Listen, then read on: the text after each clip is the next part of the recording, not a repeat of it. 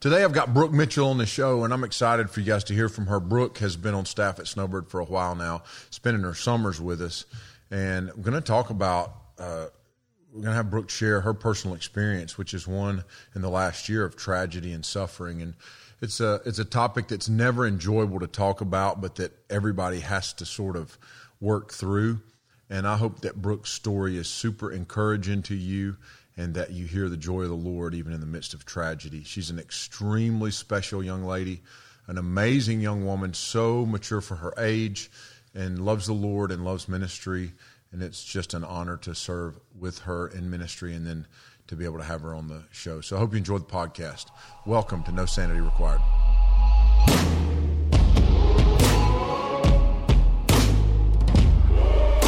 Welcome to No Sanity Required from the Ministry of Snowbird Wilderness Outfitters, a podcast about the Bible, culture, and stories from around the globe. All right, Brooke. So tell, let's. I want to talk a little bit about how you got to camp because you were never a camper, right? Yes, I never came as a camper.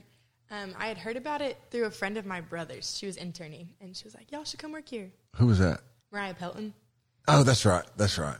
Is she still around? Yeah, yeah.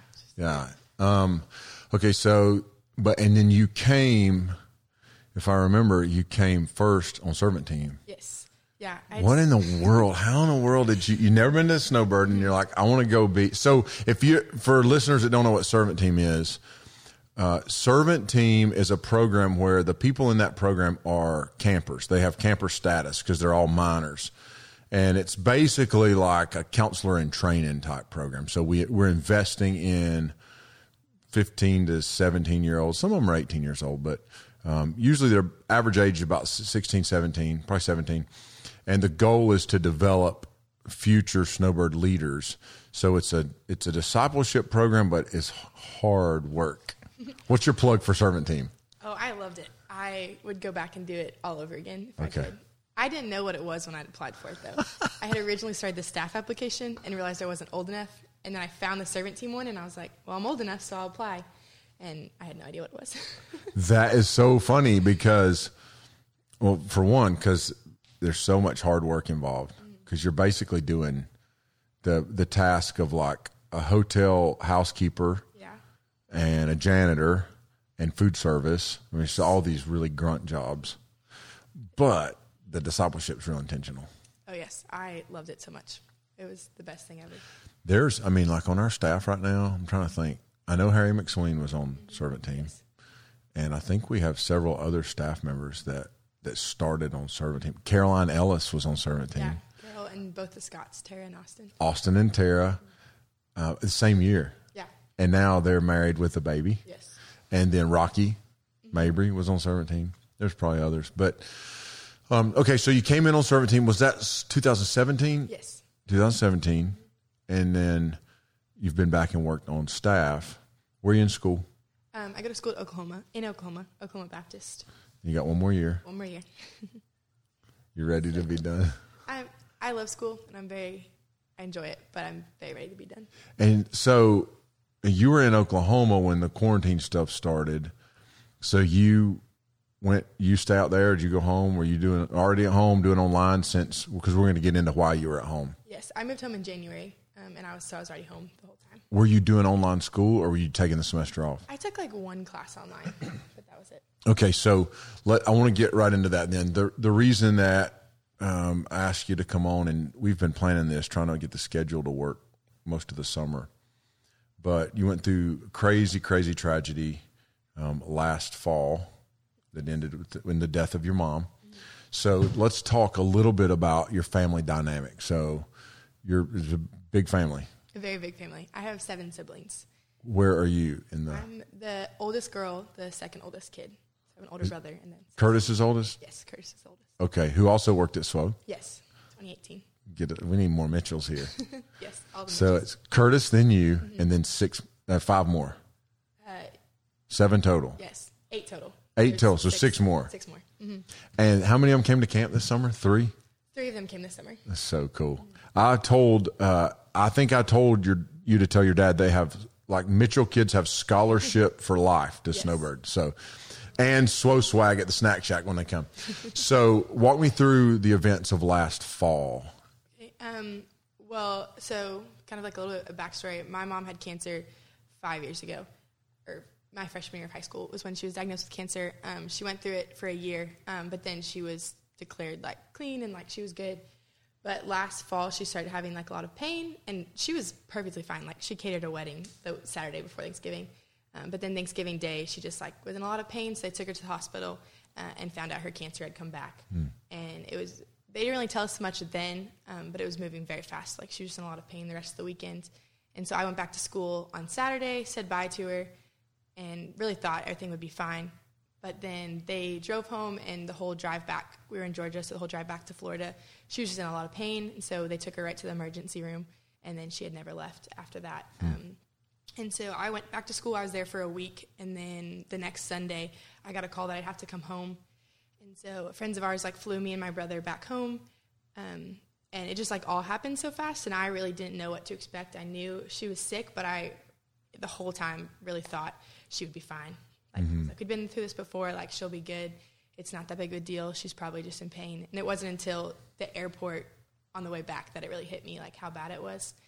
Um, and so we came home on a Sunday, and Tuesday or Wednesday it was that she had passed away. Um, so it was very fast. It would really only been like two weeks since we even found out her cancer had come back. Um, so yeah, that I think that was what was so shocking, even for, and I think a lot of even people that are going to be listening to this are in the Snowbird family, extended family community.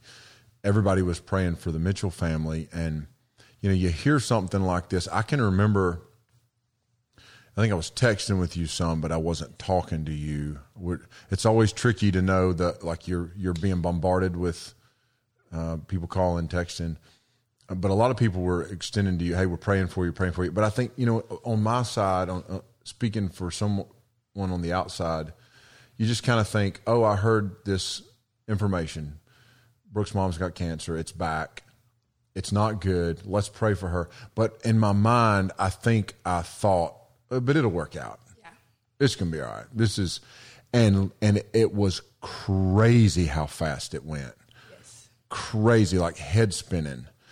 And, and I wanted to, and she was an awesome mama. Yes, she was. She was the best. And a snowbird. Mm-hmm. She loved snowbird. She loved snowbird a lot. She, she had as much as she could came to Snowbird a lot, had Snowbird T-shirts, and I think I remember uh, we, you know, there was like a little slideshow that was put together here that we watched and, and praying for y'all, and you know, she had, I mean, like three of those pictures, she's wearing a Snowbird shirt, yeah. and I, I wanted to. This is raw, this is still very raw. I mean, we're we're recording this at the end of July. This is raw. Yeah. And I feel like, and I, I was sharing with this, we were talking before we went live. I feel like a lot of times there are stories of hope in the middle of suffering or pain that we hear from people, but we hear them like years later. Like, okay, I went through this. You know, I've shared the story of the of the crash in 07 so many times now. You've heard that, and I still have some some trauma at night sometimes. Like if I hear a noise at night and I wake up, my mind will go there. You know, so you always deal with some residual uh, trauma and the effects of it. This is what we see with combat veterans, uh, paramedics, people that constantly have death and trauma in front of them. They wrestle with the, with those things. But you get when you go through something personally, like for you, where you're at ten years from now is way different than where you're at right now. By then, you're going to be you're going to be a wife, a mom. You're going to have gone through a long season of adult life you're going to have your own mission, your own focus. Your siblings are going to have grown to adulthood. You're in a different place. So if you sit down, if we, and we'll do this again, we sit down then and have this conversation. It's a different perspective. What I, what I wanted for people to be able to hear is, here's a situation that's still raw. You're in the middle of it. Your dad is still picking up the pieces in, in, in all of this. Your siblings are still dealing with, I mean, you had moved out but they're still living in the home where she's the caregiver. So this is raw. And I, I want to just spend a few minutes showing people what hope looks like in the middle of suffering. It doesn't mean you don't suffer, and it doesn't mean it's easy. But you have a hope that's because what's been so shocking to me is how upbeat, how joyful you've been. Like when I've talked to you, because I was reaching out to you right after your mom passed, and I was blown away at your composure. But I also I know like okay, Brooke's squared away in her faith. The Lord sustains us more in these types of seasons. But what has this journey been like in terms of your relationship with the Lord? What have you learned about dealing with suffering, hope, stuff like that? Like, what's this process been like? Yeah, it's been definitely a weird season of life, obviously, and growing in the Lord in this way has been difficult. Um, but one of the things I had started doing even before all this happened, um, I had started reading the Psalms and um, just learning how David like cries out to the Lord, and that was one of the biggest things for me is just recognizing that David like even in his faith like how strong he was. There are so many psalms where he's just like, Lord, like what are you doing, mm-hmm. and why would you do this, and like questioning it. Um, and so I think a lot of this past like seven months has been me just questioning the Lord, but also like trusting that He's good. Um, and here at camp, like Monday night, we talk about the Lord is sovereign, the Lord is good, and those are two things I've had to hold on to. Um, even when I like I always always have known that, but it's very hard for me to like trust that sometimes. Um, so I've had to learn how to like really put my faith in that and just trust that the Lord has a plan for this, even if I don't see it now or I don't want to see it now. Um, and even like it's been cool because there's been so many times where I've just been ready to give up and ready to run away. Um, I tell people all the time, like I'm running away. I'm going to Colorado. Like that's my mm-hmm. place that I go to. Um, but the Lord has constantly just been faithful to like call me back to Him. And because if it was my own strength, like I would have ran away like a very mm-hmm. long time ago. Um, but the Lord has been really good to just keep calling me back to Him and keep showing me more of who He is and just like how much He loves me and how much He cares for me, how much He cares for my family. So it's it's been good, but mm-hmm. definitely like a lot of just asking the Lord why. Mm-hmm. There's a there's this. Um, it's from some ancient culture. I don't remember. You know, like maybe the Spartans or, but it's this saying about dying with your boots on, and it like I want to die with my boots on. In other words, I don't want to grow to be an old decrepit person who's in a an assisted living facility and who is a burden to my kids or whatever. The idea is I want to I, I want to be living and thriving in the seasons of life that matter when my time comes. And it's like it's I've always been torn on that. I thought, and and and the way that be that saying came to be is more a warrior's death is better than growing old and decrepit. Okay, but I think man that same thing like if I think your mom went to meet the Lord when she was thriving in the seasons of life. And there's something about that that's really beautiful because I've always had this desire that I'll finish well. Yeah. And I think the longer I'm on this earth, the more opportunity to not finish well. Yeah. I mean, I know so many people, so many in my life. I've watched so many people now. You know, I'm, I'm hitting. Uh, I think I'm older than your mom was, which is crazy to think. Um, and so I'm at a season of life that, in a lot of cultures and a lot of times in society, would be, um, I would be an old man. You know, I'm 48 right now, and that would make me an old man. You know, where life expectancy is below 50. But in our society, you know, people live into their 80s consistently. But how many people have zero productivity for the gospel in their 60s, 70s, and 80s because this American mindset or Western mindset is get to the place where you can retire. It's the it's the 1999 Piper sermon, "Don't waste your life" sermon at at, at Passion one day. That it, literally, it's like, what are you going to do to finish well? And there's something there's something that I think when I think about your mom and people like her who the Lord calls home at what we feel like is early, but she checked out in the thriving season of life. Like she was, she finished strong. There's no chance she's not going to finish strong, you know? And there's something gratifying, you know, and I think, uh, even in the darkest situations, we can look at it and go, okay, there's, there's something positive that comes out of this. So what, like, what is the responsibility now? What do you, what do you think? What do you think God wants? This is a, this is a loaded, hard question, and I don't have an, a right answer. I'm just curious where you land on this. What do you think God's plans for you are moving forward? Like, um, what are your plans next? What are you going to do next? You're going to go back to school and, and try to get that finished up. Yes. Yeah, I'll go back to school. I graduate next May. But after that, I'm not sure. Um, last August, I'd actually called my mom because I was pretty sure I was going to go overseas for two years. And I was like, this is what I want to do. This is my plan. And it was funny because she was like, oh, yeah, I, I figured you would do that. Like, she already knew. Um, but now with everything that's happened, I don't think that's like the right next step. Um, so I'm not entirely sure what's next. I know that I want to continue to serve the Lord like in ministry, um, hopefully full time, but whatever that looks like, I like want to continue to serve the Lord and like share my story and like share what the Lord's done in my life. Um, because I was talking to um, Harry McSween the other day, just talking about kind of looking at this like as it's a gift of like I now have this experience I can share and help others mm-hmm. with and help them through that. And so whatever I'm doing, like I know that's kind of what it looks like. Um, I'm not sure. It's also been hard because like I do feel a lot more responsibility towards my siblings now. Mm-hmm. Um, my youngest sibling's like eight, and so just seeing them and them being young and like what's next in their lives. And so just kind of trying to figure out the balance of okay, I have to go on and pursue the Lord and what He's called me to, but also I want to serve my siblings well. Mm-hmm. And, um, so I'm not really sure what. How are they? Are I'm sure they're all handling it a little different. Mm-hmm. Any of them struggling harder than the others? Um, and you don't have to say names, but not not from an outward perspective. Um, I think my older brother he moved back to Oklahoma um, right after it happened, and so he was kind of by himself. And so I think for him it might have been a little bit harder. And him, and my mom, like we were all close to my mom, but him, and my mom were really close.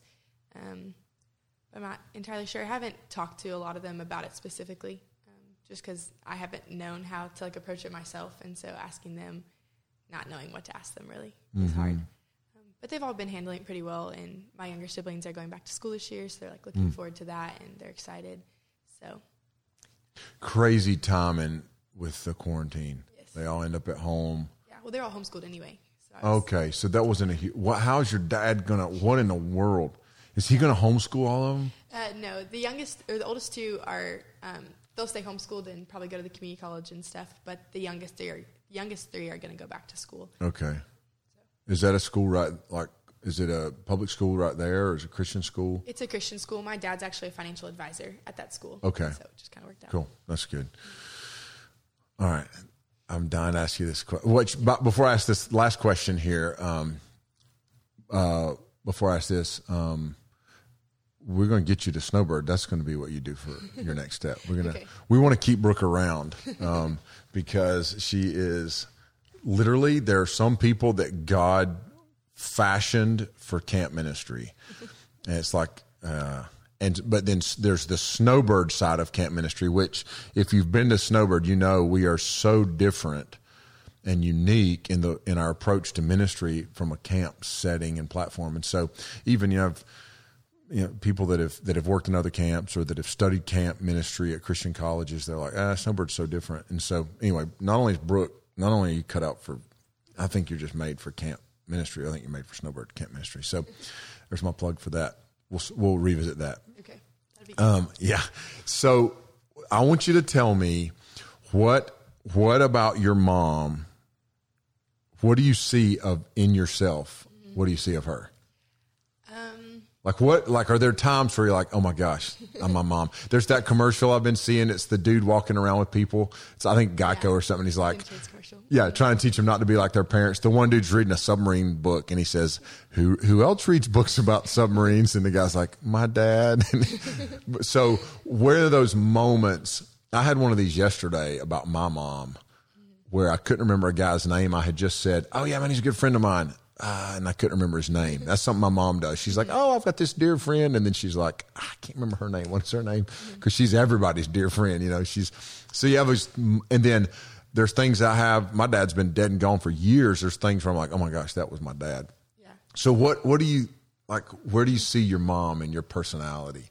Um, well, I look a lot like my mom, so that's one thing. Just like every time I see myself in the mirror, it's like, oh. Mm-hmm. Um, but another thing is, my mom love to sing, and it's really funny because I cannot sing at all whatsoever.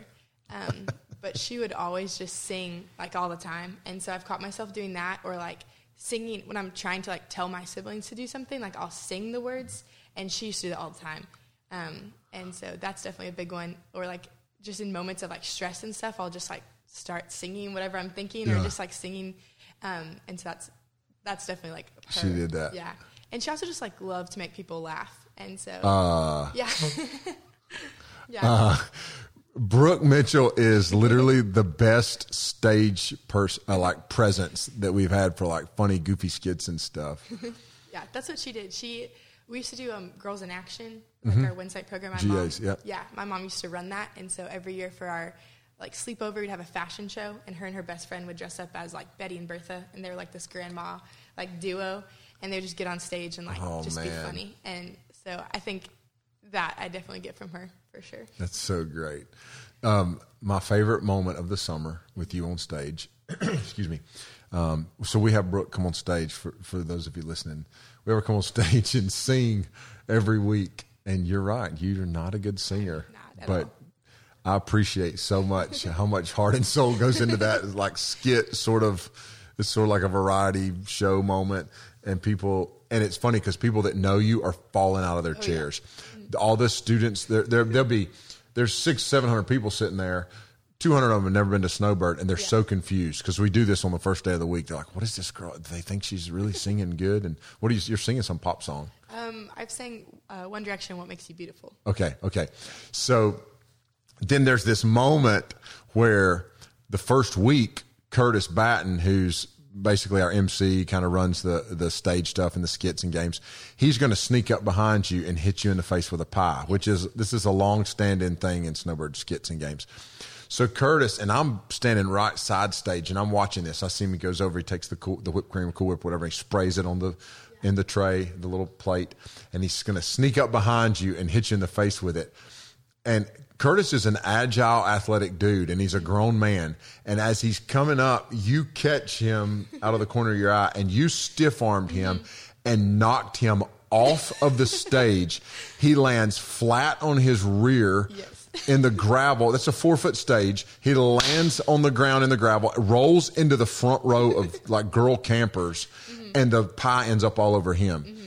I was laughing so hard, like people are just screaming, and it's like, and Curtis handled it great. Anybody else, you know, it, it would have been easy to be really embarrassed and offended. He bounced up, Yeah. laughed it off. It was great, but I literally you were like the hero of the day when you did that, and it was so great. It, uh, was so fun, and then also. uh you're I I appreciate that you're also there's a serious side because we you've got a role in the story of God sketch that we do, which is just awesome. So last thing, um, what what do you think? What's the one thing you think looking back on this season, not just going back to let's jump out of last December and let's go to this summer. Where you're at right now, I always like to ask people this: what What do you think that What is the thing the Lord's showing you and teaching you in your personal life right now? Whether it's connected to all of this or not, I'm sure it is. We're seven months fresh. So, what do you think the Lord's showing you right now? What's what's the thing that you're learning? Um, the Lord is definitely showing me more of just how He holds my life. Um, at the beginning of the summer, I would make the joke all the time, like, "Oh, my life is falling apart. Like, I don't know what's going next. Like, my life is falling apart." Um, but I've been studying Colossians this summer, and there's one verse where He says He holds all things.